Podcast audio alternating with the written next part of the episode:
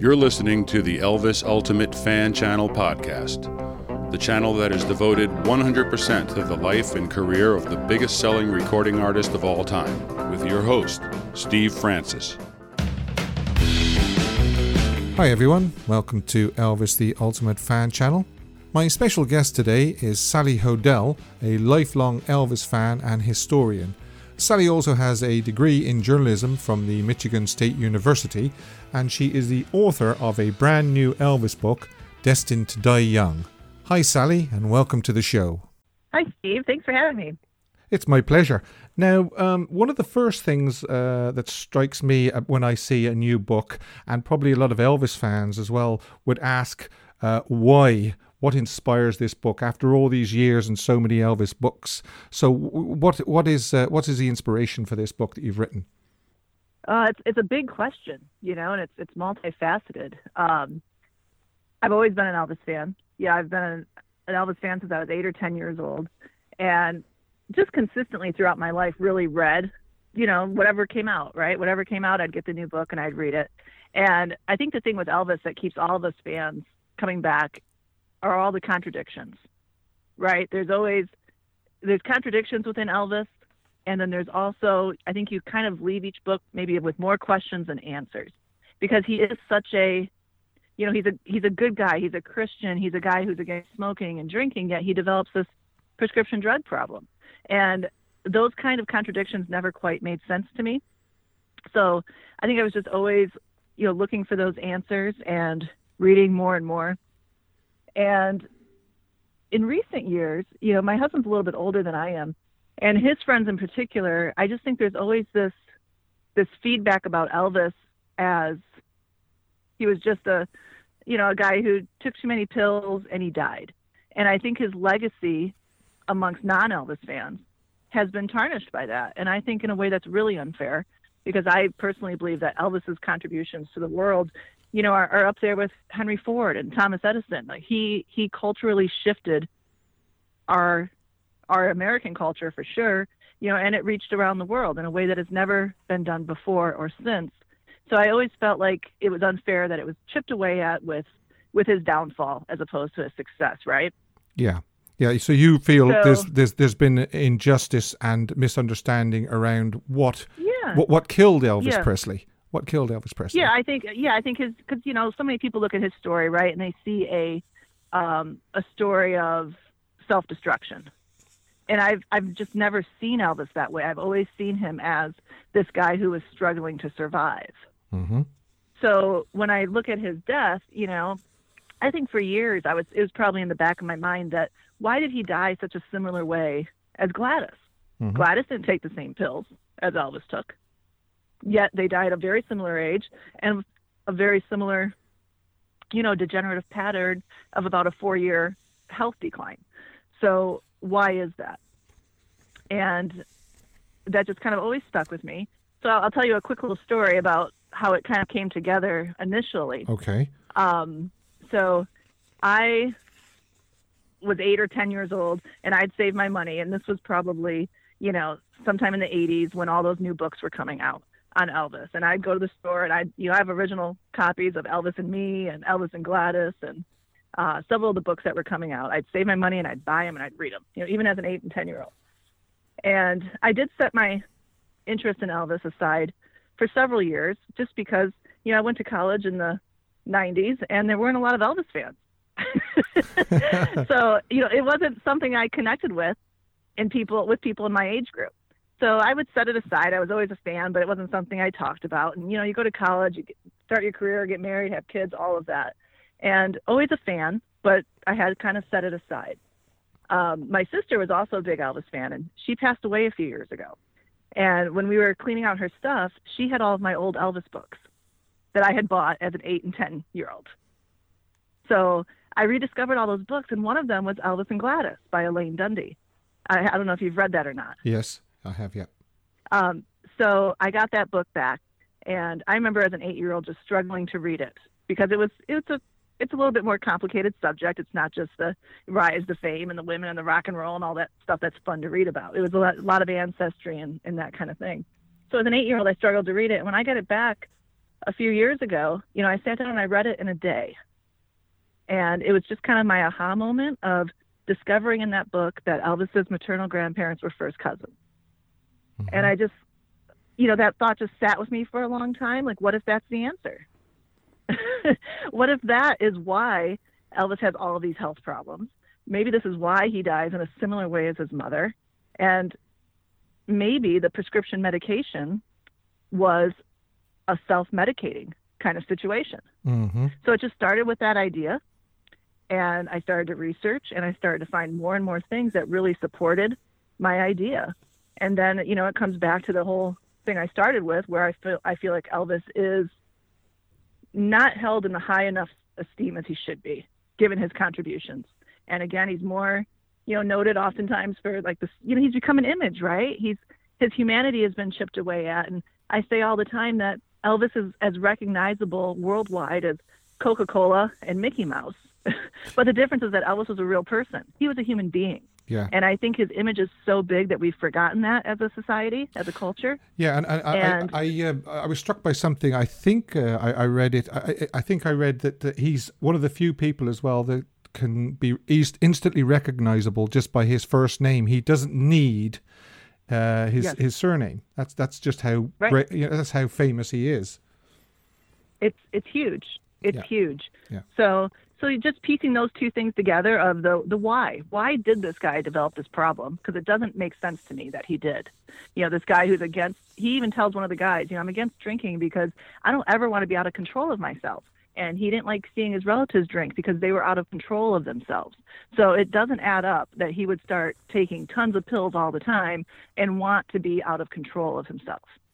So, you know, I don't believe that Elvis took medication initially. It did become a problem, and I'm not sugarcoating that. My book doesn't sugarcoat it.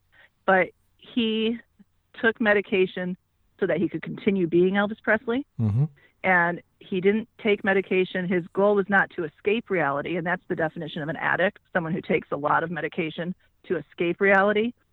That's more of an addict. He was taking a lot of medication to try to function within his world. Yeah, well, uh, uh, uh something that struck me when I was reading your book was uh, a line that says, The Elvis of 1957 had the same underlying health problems as the Elvis of 1977. So, you know, people seem to remember the, the, the, the, decline from sort of like 1975 to 77 as when he had all the problems. Right. But that, right. that, that sentence in your book there leads me to believe that, um, you know, these, these problems were genetic and he had these problems from birth. Absolutely, and I think that's part of the thing that that you know makes it so fascinating for humans, right? Is that you see this Elvis of 1957 who's absolutely perfect, looks like no one has ever looked before. Yeah, yeah. And then he has this degenerative pattern that leaves him this 42 year old that looks very different. So visually, I can see why that image and that pattern has stuck in people's heads but it's what happened in between there, you know, that I, and really even before 1957, that is the real story. Because yes, it is. I, I believe my book points out that much of it was genetic, much of it was out of his control. So if there are, you know, there are 11 systems in the body. Uh, Elvis had disease and disorder by 1977 in nine of them. Mm-hmm. And my book lays out that five of them I have proven were there since birth and yeah. very early on, and certainly before fame which is the most important thing because what is it everybody always talks about, right? Like Elvis has this all these problems and and a lot of fans know about what his health ailments were. You know, it's not normal for a 35 to 40 year old to have glaucoma and diabetes and hypertension and arthritis, severe arthritis. These are not normal ailments for a 35 to 40 year old man, but they always got excused away as, well, it must have been caused by all that drug use. Yeah. Yeah. Yeah. And and again, there's more to that story, and that's that's what this book explores. Yeah, I mean, let, us just touch on on you. You touched on a few things there that uh, the problems he, he had.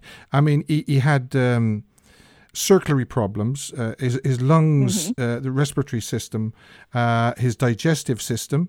You mentioned uh, the glaucoma in the eyes. Right. Um, also, there was insomnia, acute insomnia. Yeah and um, insomnia from a very early age, which is a, a nervous system condition. Mm, Yeah, no, exactly. You know, because and I- again, I- you know, mo- modern modern Americans tend to think like, oh, if you can get by on no sleep, that's great because you can produce even more, you can do even more, you know. But it's not normal to not sleep, and our bodies need sleep to heal. oh yes, So, yes, it's very you know, important. insomnia is a real issue. Yeah, because again, you see, people seem to think that his insomnia stemmed from when he was famous, but in your book, you say no, from a very early age, he was an insomniac. very early, and everyone, you know, it's in almost everyone's book um, confirming that, saying Elvis, could, you know, always talked about how he couldn't sleep as a teenager, and then to go back and read someone's book like, you know, Maxine Brown, who was part of the Browns, the country group that toured with Elvis, and Yeah. you know, 54 or 55 in the very early days. Uh, Elvis had stayed at their house in Arkansas, I believe, um, on the way back from one of their tours, and Mrs. Brown, the mother of the the trio, um, said, you know, he like tore up the sheets. He was moving all night long. He, you know, he just does not sleep, and and everyone knew that to be true. Scotty Moore talked about it a lot. You know, they'd get back in the car during those early days after a show, and he wouldn't sleep. He would be fidgeting and talking all night long. It would get to the point where they'd pull over and let him walk around for a while, just so they could drive in peace, perhaps. You know. Yeah, and also So, it's well docu- it's well documented as well that he was a sleepwalker, hmm which again is bad for sleep because when you're sleepwalking, obviously you're not getting the proper rest you should be. Correct. Correct. So he never got a restful sleep, you know, and we see that in 1973 after his October hospital stay. You know, Dr. Nick really wants to see if he can get him to reach uh, a state of restful sleep without any medication. So after he was in the hospital for two weeks in October, he's not on any medication at all, and goes back to Graceland. And Dr. Nick says, "We're going to see. You know, let's try to get you to sleep, no medication." And it was 72 hours. Elvis was wide awake. Wow, seventy-two hours and, is a and that long was a time. 72 hours. Wow. And that was a real realization for Dr. Nick too that he could not sleep without medication. Mm. Mm. And you have to remember too, you know, one of the other issues, and I know I'm I'm jumping around a lot because there's just so much information in this book, but um, you have to remember too that Ambien and you know Lunesta, those kind of prescription medications for insomnia or you know interrupted sleep, they didn't exist then. Mm. So Dr. Nick had to use things like Valium and other things that develop over time a tolerance. So he'd have to take more to get sleep. Okay, so um, can we just uh, one of the other things I want to touch on as well actually is the um, the the problem he had with his uh, digestion and the megacolon. We we uh, we Yeah. under, we understand that that was a, a very serious problem, not just for Elvis, but for the Presleys and the Smiths. In fact, Lisa Marie was is actually uh, she when she was uh, interviewed by Oprah, she actually mentioned that it was a, a problem for all the Presleys. Yeah, she described it as a chronic situation. Hmm. Yeah. So Yeah. yes, you know, and, and and I've traced it to other people in the Presley family as well. Sales Presley, uh, cousin of Vernon's, he died of digestive problems, you know, in uh, his 30s. And uh, Valeria Valeria uh, Presley, she also died of um, some type some type of intestinal problem, and again in her 30s. So so something definitely going on, you know, on that side of the family uh, with that problem. And with Elvis, what really was, you know, I had um, I had someone quoted that had lived in Lauderdale courts saying that Elvis was, you know, I think he was he wasn't well liked by this guy, and this guy described him as like a pimple faced kid who, you know, always had to go to the bathroom and couldn't, right? oh, right. So I I had that confirmed that he had constipation issues in Lauderdale court, but that was the earliest known confirmation until I did this book. And Annie Presley, who was a cousin of Vernon through marriage, she was married to Sales Presley. Um, she confirmed that Gladys had such a trouble, such trouble trying to get uh, dealing with Elvis's constipation when he was a very young child, a toddler, and into childhood. And she tried milk and magnesia and all these things, and she would have to, you know, manually help him to have a bowel movement because he had such constipation problems. So, Mm. you know, Dr. Nick, um, in his book, he went with the idea that he believed Elvis probably suffered from Hirschsprung's disease, and I think that's that's absolutely true. I think it's there's so much evidence of it, and what that means is that the end of his colon wouldn't have been fully wired with nerves, Yeah. so the end part of his colon never worked properly. hmm Mm-hmm. So and and again, over, so over the years, over the years, people have pointed to yes. his drug abuse as causing that. But you know, if right. it, if he had this problem so far back at Lauderdale courts, courts before he even started taking medication, then it's it's completely false. It's completely false. It's completely false. It's completely false. And there, many of the medications he took would have slowed down the digestive system. Hmm. So it doesn't do him any favors when he already has this problem. But he had such an extreme problem, and that's why I say that in 1957, Elvis is just as sick as he is in 77, even if he doesn't look it, because he would have had extreme constipation problems even in 1957 and it would have caused an extreme amount of pain. And in my opinion, you know, that's why he turns to the prescription medication. Because, you know, everybody knows what it's like to have a stomach ache for a day or two. Can yeah. you imagine yeah. 20, 30 years? Yeah. And when, you know, you get to the autopsy results and you start looking at that, and he has, you know, fecal material in his colon that is four months old. Yeah. It's it's it, it, it is it's a chronic chronic issue, isn't it? When you it's, when it's a huge chronic problem. It is, and it can become toxic, and it can create all sorts of infection problems, which it did for Elvis, because you know you need to move waste throughout your body at, at a particular pace and rate, or it will become a, an issue, and and it did for him, and it's part of the reason he was dealing with all this infection issue during the last 10 years of his life as well. But you just you cannot discount the pain that would have been caused by this. I was just going to say that there there's two illustrations of a normal colon and a megacolon in my book, and uh, you can even you know you can Google it and you can look at a real one you know on on YouTube and and you it just makes you realize how much pain he would have been in, and it and it is not just when he's bloated at the end and you can tell he has issues. It's long before that, and we have proof of that because I think it's 1971, 72, somewhere in there, where he writes the TCB oath, right? Which most most fans have read, and it's mostly karate driven, and you know goals and things like that. But at the end, he says freedom from constipation. Yes. Yeah. In that TCB oath. So if you put it put the time that he wrote that as the visual of that's the way it is, where he's in the white jumpsuit and he's doing all. I mean, it's a very physical, active concert, right? Yes. When you watch that concert yeah. and he's doing karate moves and everything, he had serious constipation issues to the yeah. point where he wrote it down in an oath. Yeah. And I think we can all imagine the kind of pain that would have caused and the kind of medication that would have been necessary to perform like that over that pain. Yes, I agree. Um, you also said that he uh, had uh, infection issues as well. Uh, he suffered from tonsillitis uh, a lot of the time, mm-hmm. but they wouldn't be removed because nobody could uh, guarantee his voice after the operation. Uh, in fact, right. L- Lisa Marie had hers taken out. Um, yes, and, and he was always he always felt glad, you know, that he could have. Part of his prescription medication problem too is he he saw his access to healthcare as success because so he was so proud and pleased that he could that Lisa Marie could have that surgery and have her tonsils removed. Uh, because as a child, and you know, I talk about it in the book too, where you know in, in 19 excuse me 30s and 40s Tupelo, parents lived in fear that their child would have something really wrong with them because they knew they couldn't afford the medical care to help them.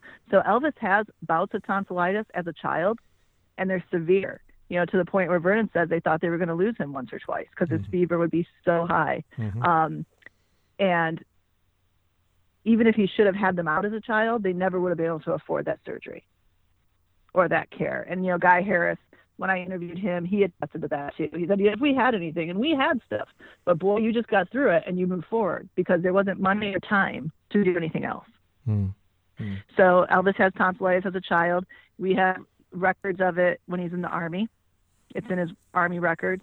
Um, it plagues him throughout his life, and he then he never has them. Once he becomes famous, he doesn't want to have the tonsils removed because he doesn't want to hurt his voice. That's absolutely true. Uh, but they say his tonsils were so bad, they you know they had holes in them. Wow. Towards the end there. Wow. So that's how they're described, and that's just from chronic infection. Yeah, well, when I was younger, I had very, very bad tons- tonsillitis, so I can sort of uh, be sympathetic to what he went through. It can be extremely, mm. extremely bad. And I think Gladys and Vernon uh, said prayers and the next morning uh, his fever broke but it was that close you know they they that as a, almost as a last resort you know the doctors had given up uh, and they, they prayed to god and he came through so uh, absolutely and you know elvis in some uh, records, you know, our quotes are just he's described as a child as having, uh, you know, a low appetite, just never gaining weight. Um, his fever always ran high. Someone was, I think it might have been Annie Press that said something like that. You know, his fever, he always had a high temperature. Um, so something, you know, he, he, I believe he was immunocompromised from the very beginning. We know from his uh, autopsy that he had something called hypogammaglobulinemia. Uh, and what that is, it's an immune system problem where your body doesn't make enough antibodies to fight infection. And it's most common that you see it with things pneumonia, meningitis, and tonsillitis. Mm. So we know that we have that. That we know that he had that from the autopsy, and then you can connect it, and you can see it throughout his life.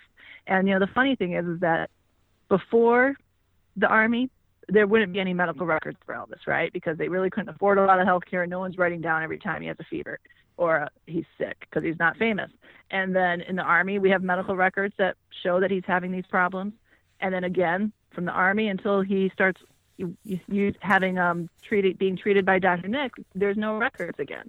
But then when he's treated by Dr. Nick, and again, not everything's written down because they're not typical office visits where you know records are kept. But when Dr. Nick becomes his doctor, then we see again record of pretty consistent infection throughout throughout his life.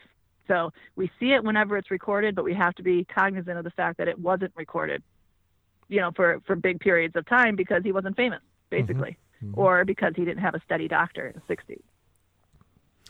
Okay. So it doesn't mean it didn't happen, is what I'm saying. Yeah. Oh, yeah. Yeah.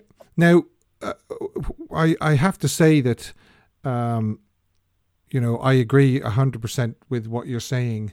Um, you know, Elvis probably wasn't destined to uh, live to be old because of these pre-existing problems, but also his lifestyle didn't help. Um, you know, his, his his eating habits was high fat, high carbohydrate, inadequate sleep. We've we've already touched on that, haven't we?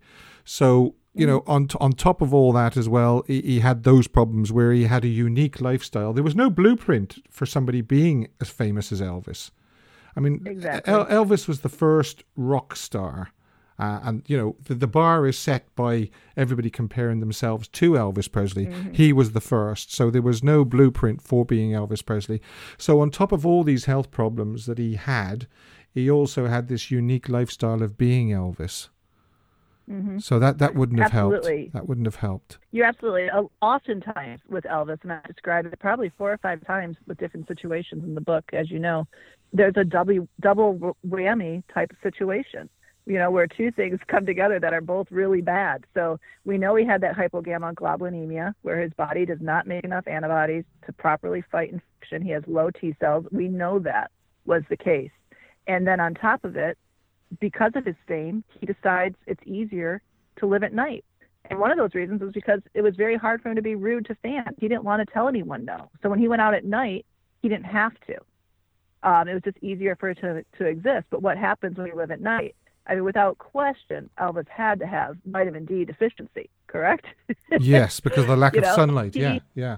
A lack of sunlight. And in the 70s, the 50s, 60s, 70s, no one took supplements of vitamin D. Mm. No one mm. heard of that yet. No one did that. And I've confirmed that, you know, with, with Tish, his nurse. No one took vitamin D supplements. And then he's living at night. And then he has an immune system that doesn't work. So you're, it's a double whammy for the immune system because mm you know, as we're hearing even more today, that the best way to not get COVID is to have your vitamin D levels up where they should be. You have a 70% increased risk if you have low vitamin D, they say. Yeah. So think about that, what, what would have done to Elvis when his body can't fight infection like mm. it should. Mm. And then he has no sun exposure or very little. Yeah. So, so uh, you know what what I say is, is is correct. You know, on top of all the health problems he had as well, the lifestyle he had uh, lead uh, wasn't wasn't good either. Uh, it didn't help matters. Yeah, and I agree. But the other the other thing to consider though, um, there is a lot of myths surrounding the way he ate, in my opinion.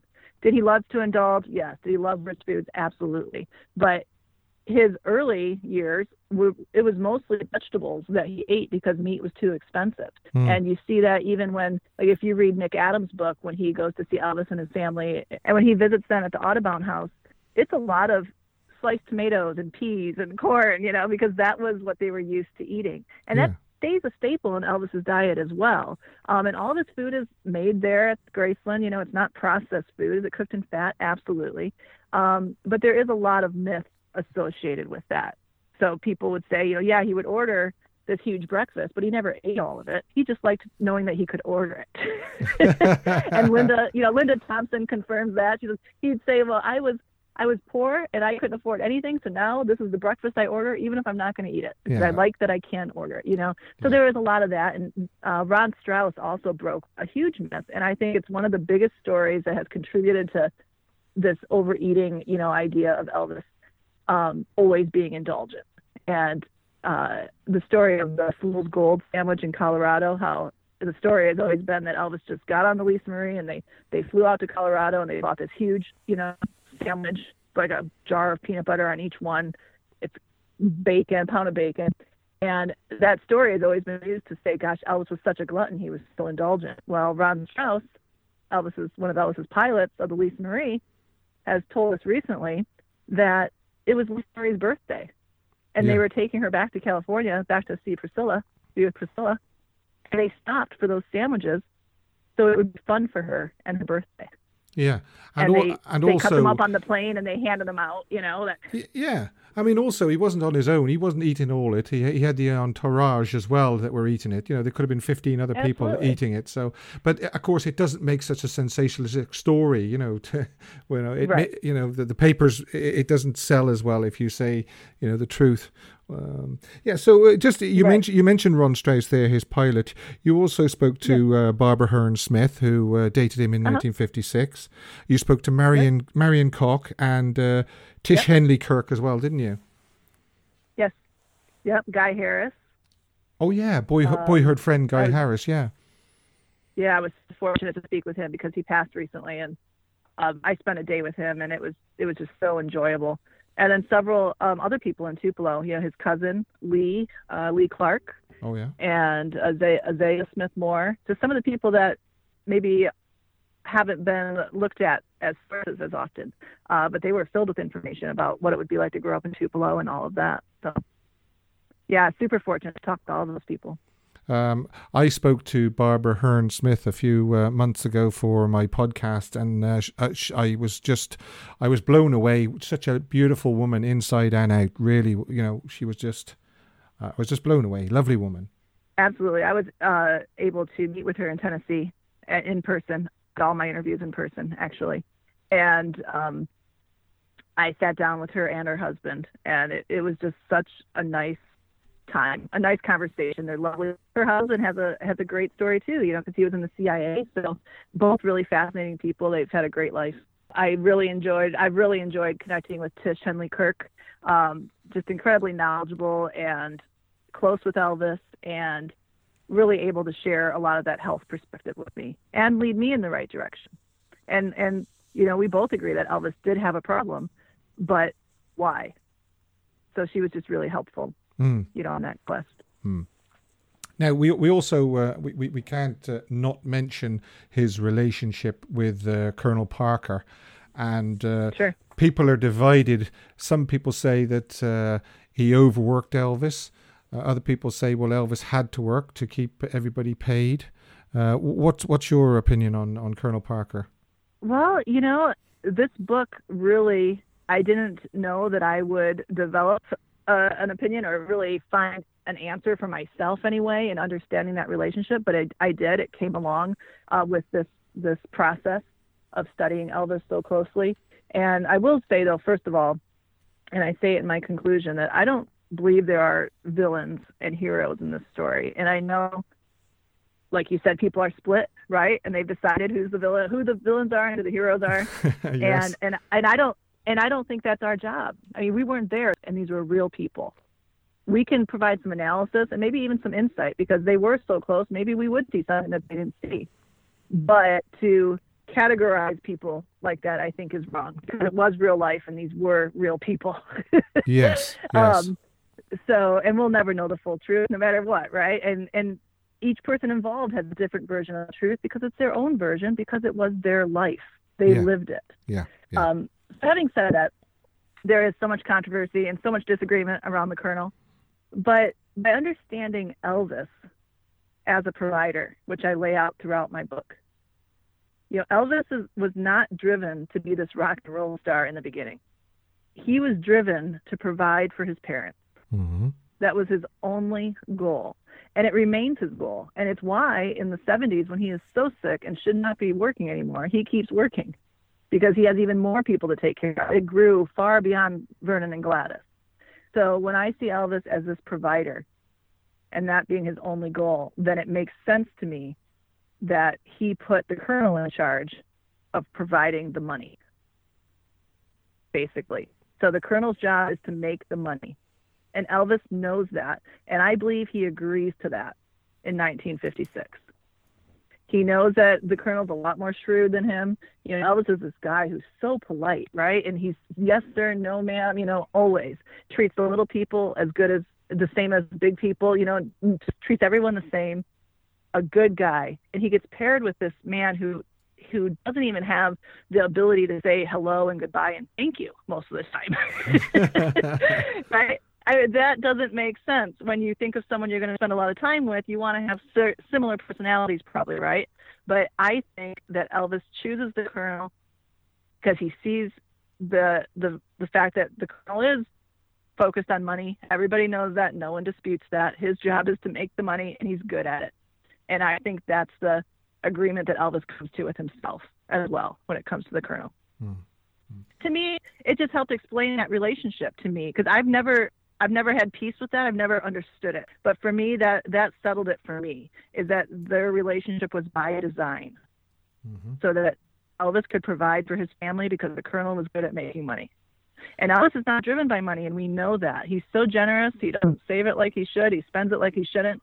Uh, but he knows he needs it in order to be that provider that he prides himself on being.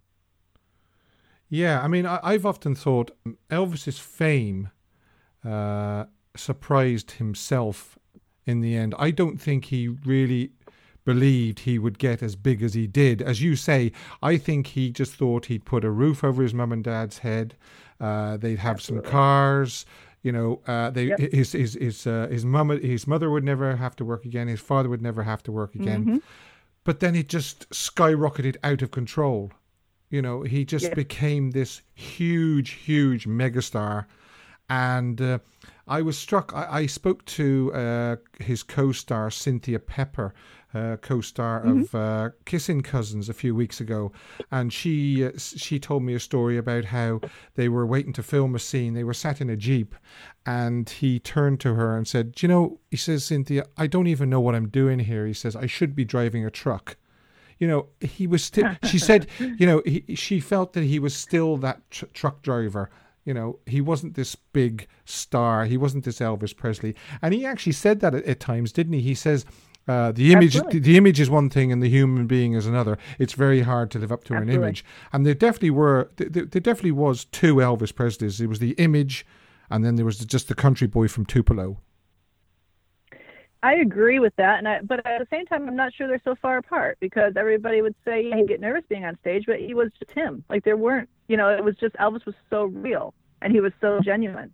Uh, I do think though that like the clothes and the hair and all of that did become the image, right? Because he was just this poor kid from Tupelo. So I, I think both of those statements are oddly true at the same time.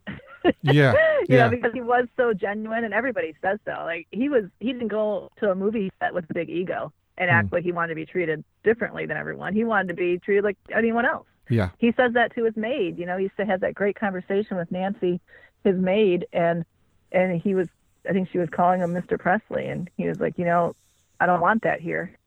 I want, I want to come home. I don't want to be a rock star. I wanted to just relax at my house. yeah And she said, Well, how about I treat you like my brother? And he's like, That would be perfect. so even the people that he's paying, you know, to clean his house or cook, he still wants to be on the same level as them. And I just think it's because he was a decent person. yeah He was a decent human being and he stayed a decent human being. So we can talk about how fame was such a toll for him. And it was. I think he's always afflicted by being Elvis, the person his parents raised him to be, and Elvis, the famous guy. Because fame brought things into his life that he never thought he'd have to choose, right? He never thought he'd have to make those big decisions that fame and money brought. He never thought. So when it when it does happen, he doesn't always make the right decision. But um, he's always conflicted between being those two people, but at the same time, he remains this generous, decent person really throughout his life. And everybody, like there, who was saying recently, um, I think someone was telling me about the person who wrote the recent book on him being in Vegas, and he, they, the author was looking for someone who had something bad to say about Elvis, and he couldn't find anybody yeah. who had anything bad to say about Elvis. The people who have met him, they all speak highly. Yeah, and, it does, and that says something. Yeah, I, I think uh, credit should go to Vernon and Gladys for the upbringing as well.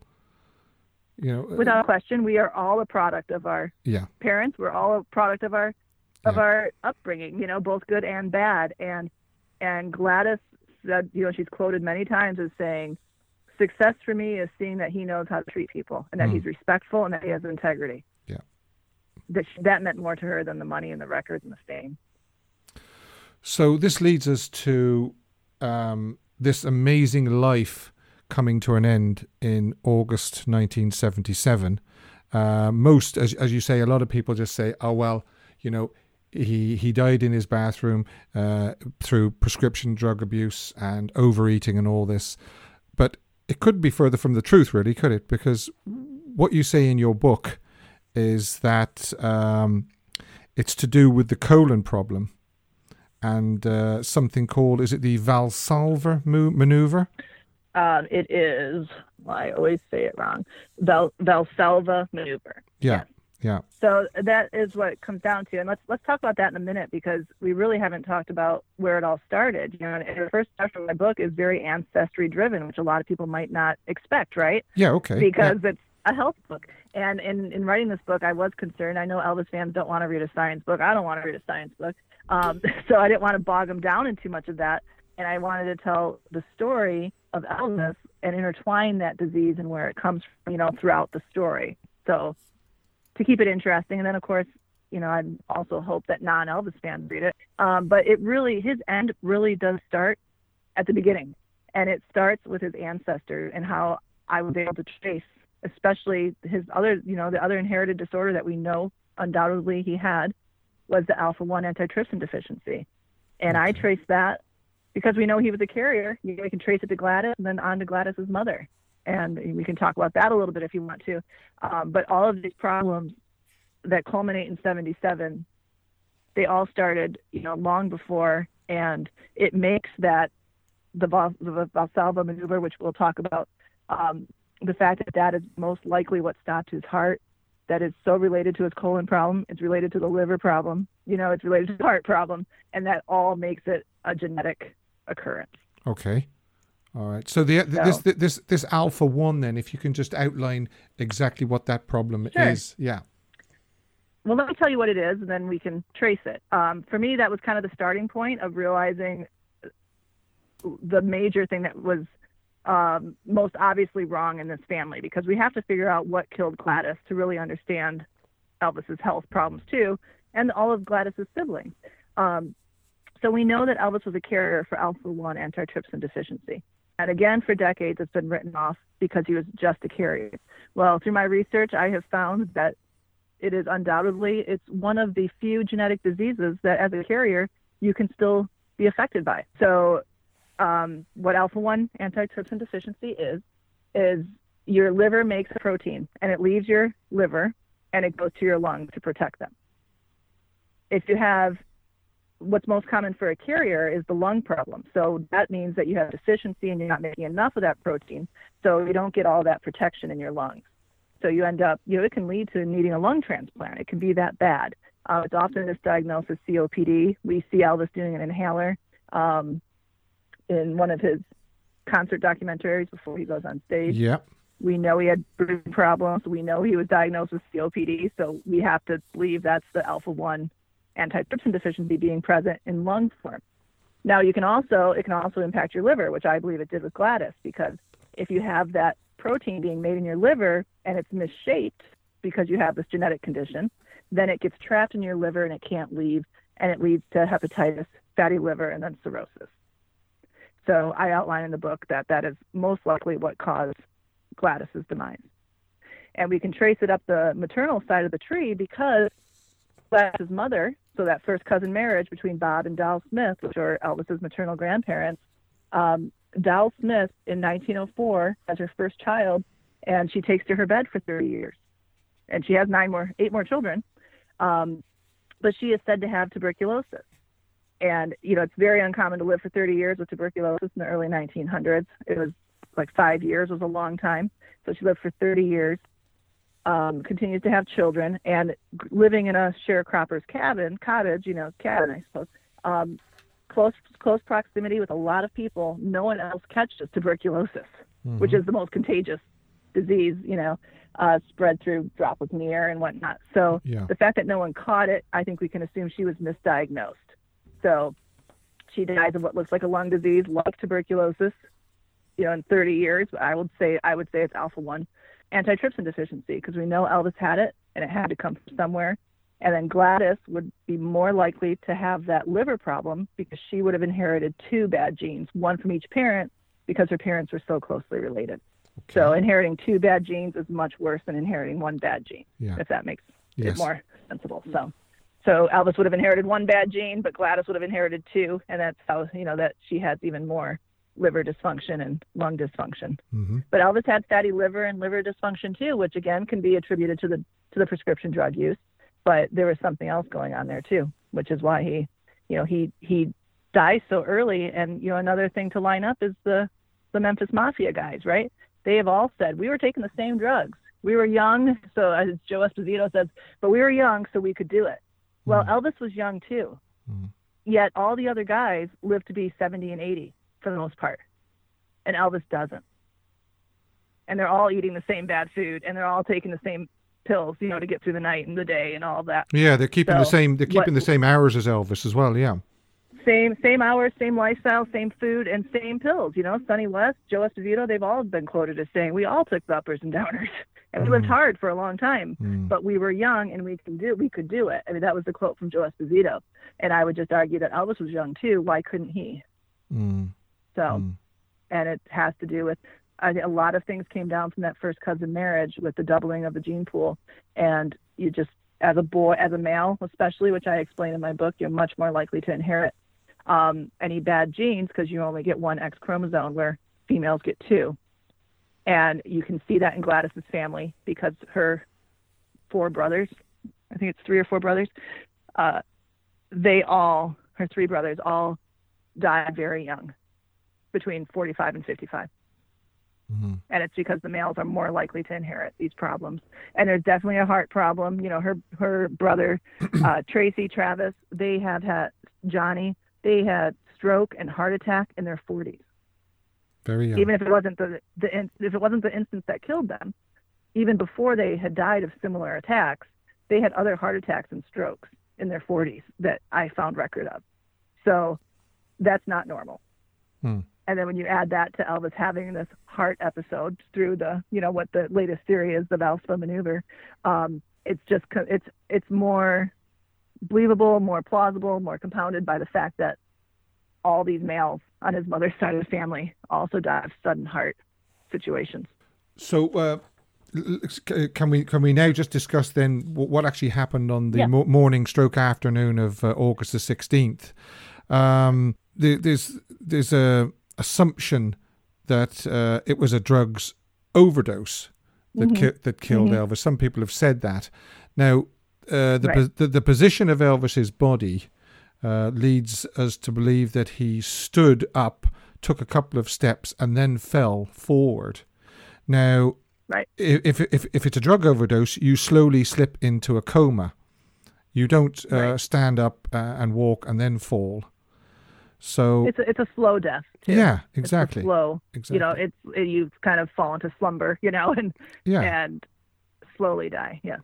Uh, it's all indications that uh, uh, his death came very swiftly.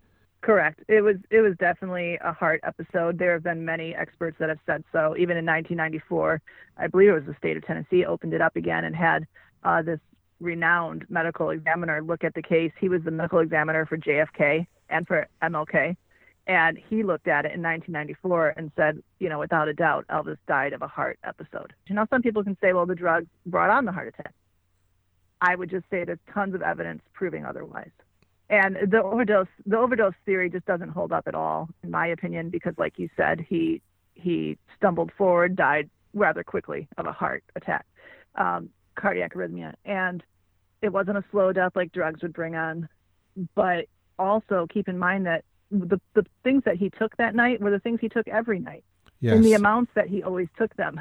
So why would they kill him on that night and not any other night? Well, you see, that is the red herring, isn't it? It's it's the it's the ten drugs that were found. Uh, I think it's ten drugs that were found in his Mm-hmm. system. The the one thing that's always a little bit uh, confusing is there was uh, a high level of codeine in his bloodstream. I think it was ten times the therapeutic level.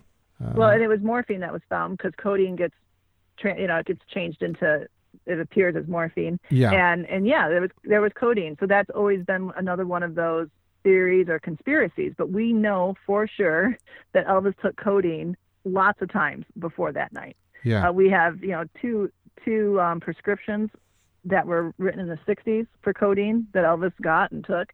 Um, he found out in the army. We know from his medical records that he found out then that he was allergic to codeine. So he knew he was allergic, and he still got prescriptions filled for it on multiple occasions.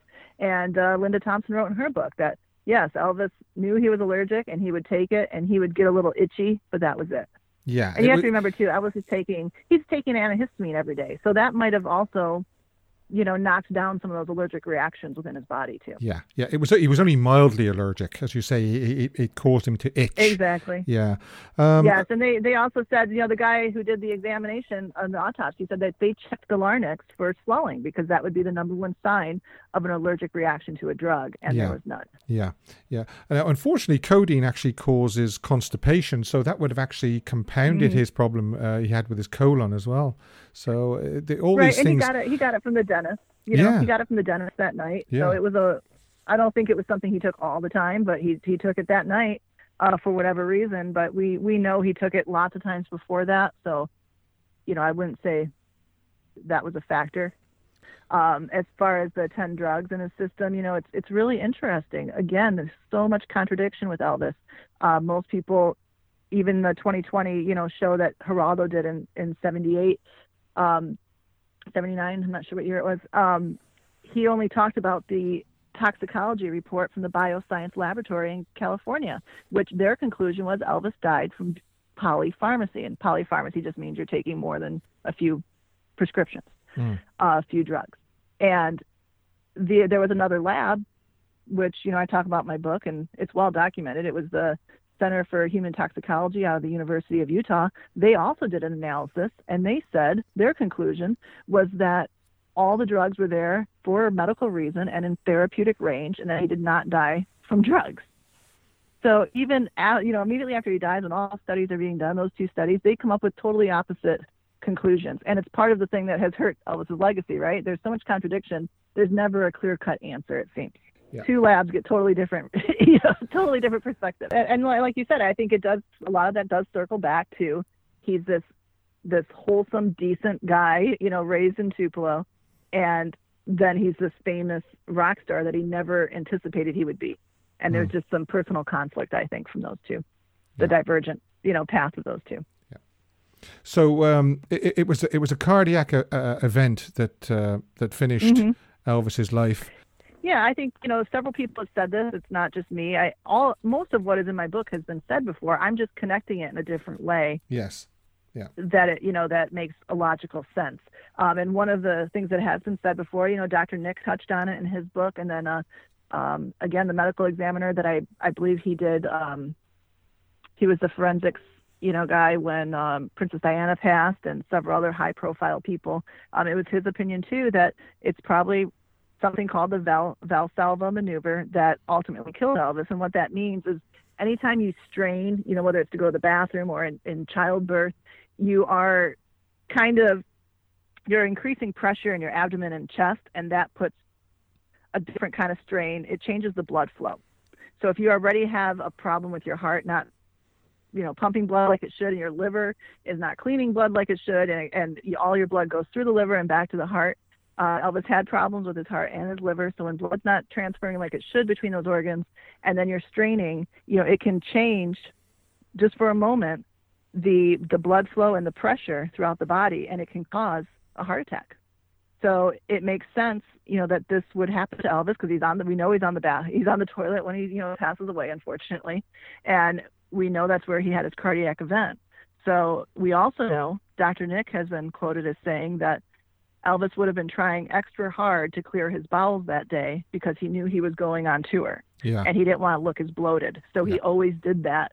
He always tried harder, you know, to, to go Yes. to the bathroom Yeah. um, before he went on tour. So it makes sense that here is, he's straining even harder than normal, and then he has this cardiac event that's that's tied to it. okay. And uh, Dan Dan Warlick, who was one of the investigators, uh, that was his theory pretty early on, and it was kind of dismissed. You know, he had told the the 2020 investigators, you know, that were looking into it, that that was his theory, and they dismissed it. And then, long and behold, all this time later, that's what the experts are saying probably killed him. Yeah, I read that book years ago. It was called The Death of Elvis, wasn't it? I think.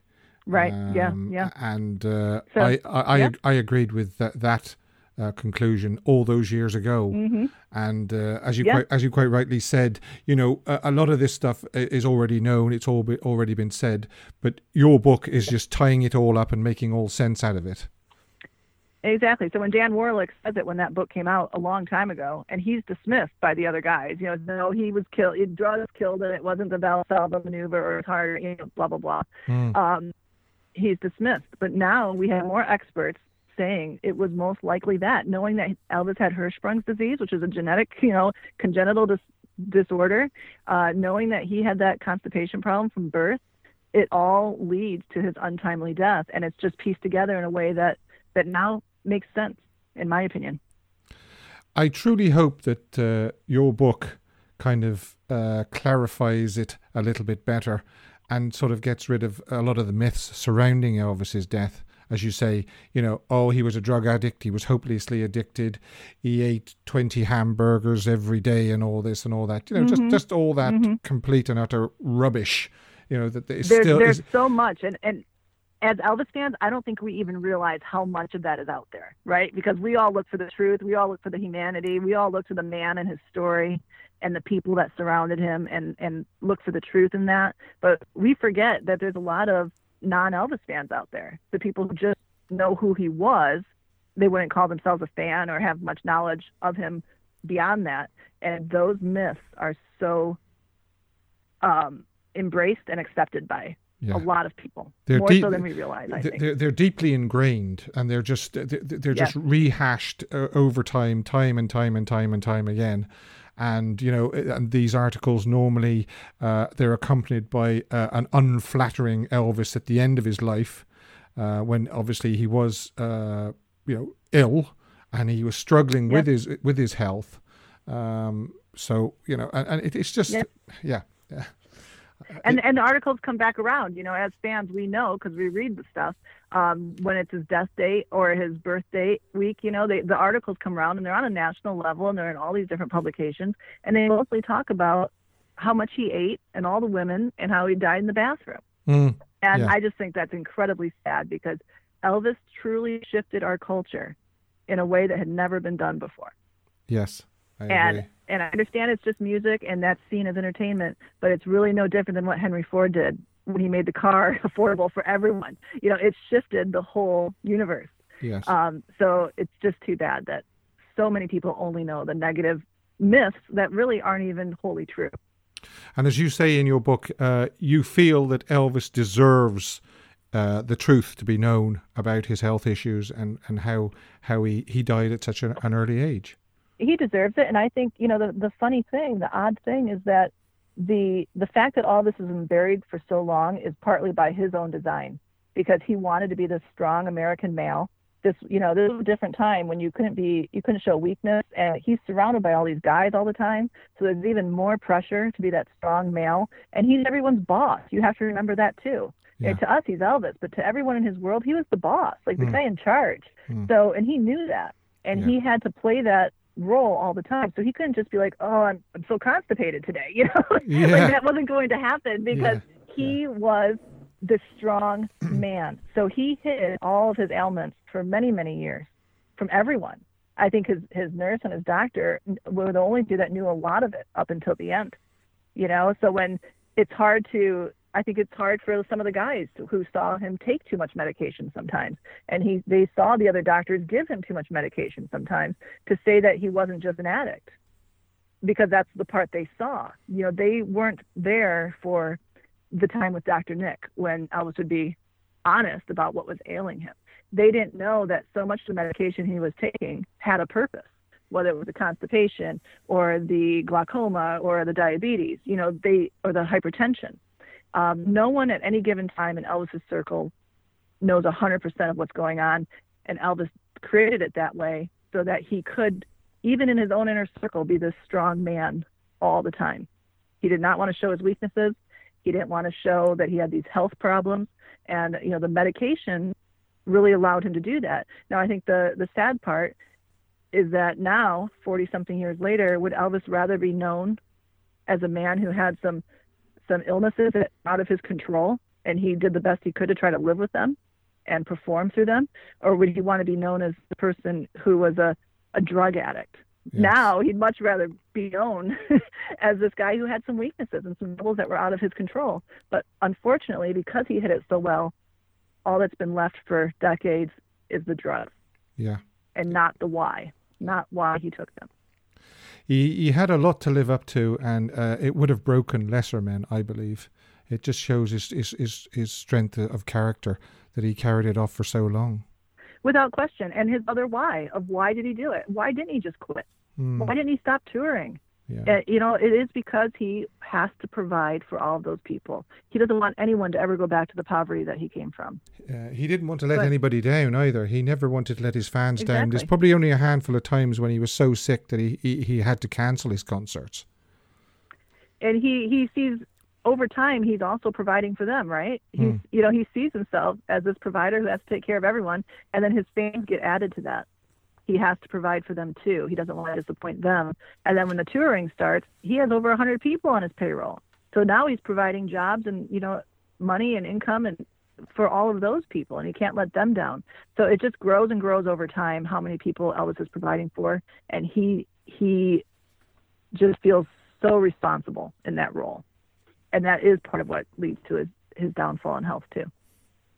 Okay, so the book is called Destined to, to Die Young, and it's mm-hmm. uh, it's available next month, I believe, uh, Monday, December the fourteenth. But you can pre-order it now, can't you?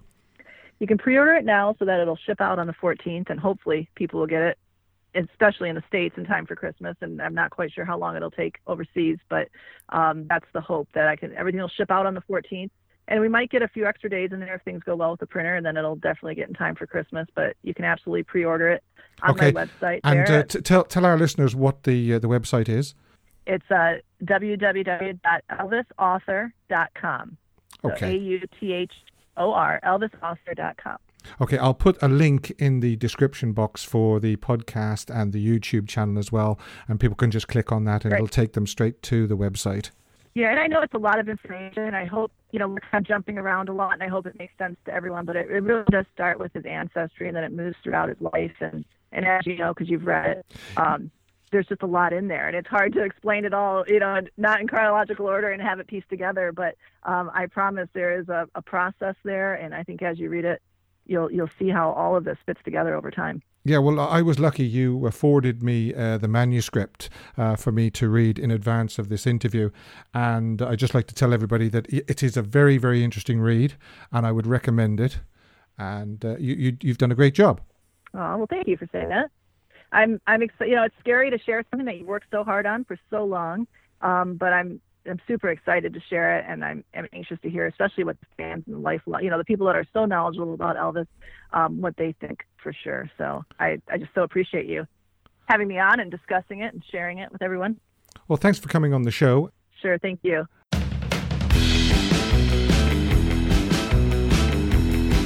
Thanks once again to Sally for joining me on the show today. Once again, the website to pre order her book is www.elvisauthor.com.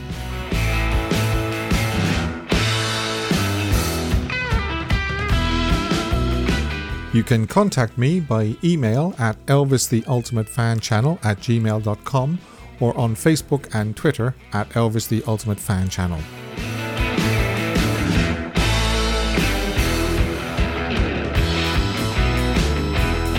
All my podcasts are available on all good podcast providers such as Spotify, Amazon Music, Apple Podcasts, Podbean, Google Podcasts, Stitcher, and iHeartRadio, to name just a few.